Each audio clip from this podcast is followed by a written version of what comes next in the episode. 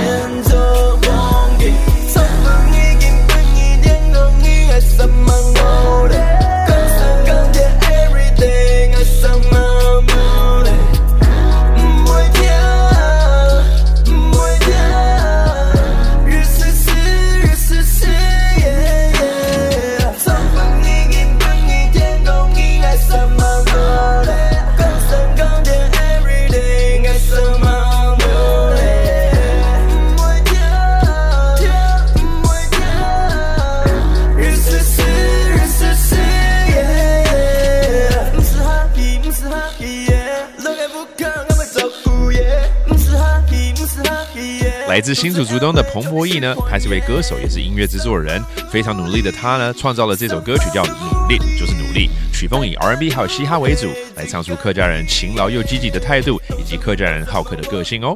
Hope you enjoyed that song by Boiii P right here on I C R T. Thank you for listening. I'm Joseph Lin, and we hope to see you next time. 客家风情由客家委员会监制。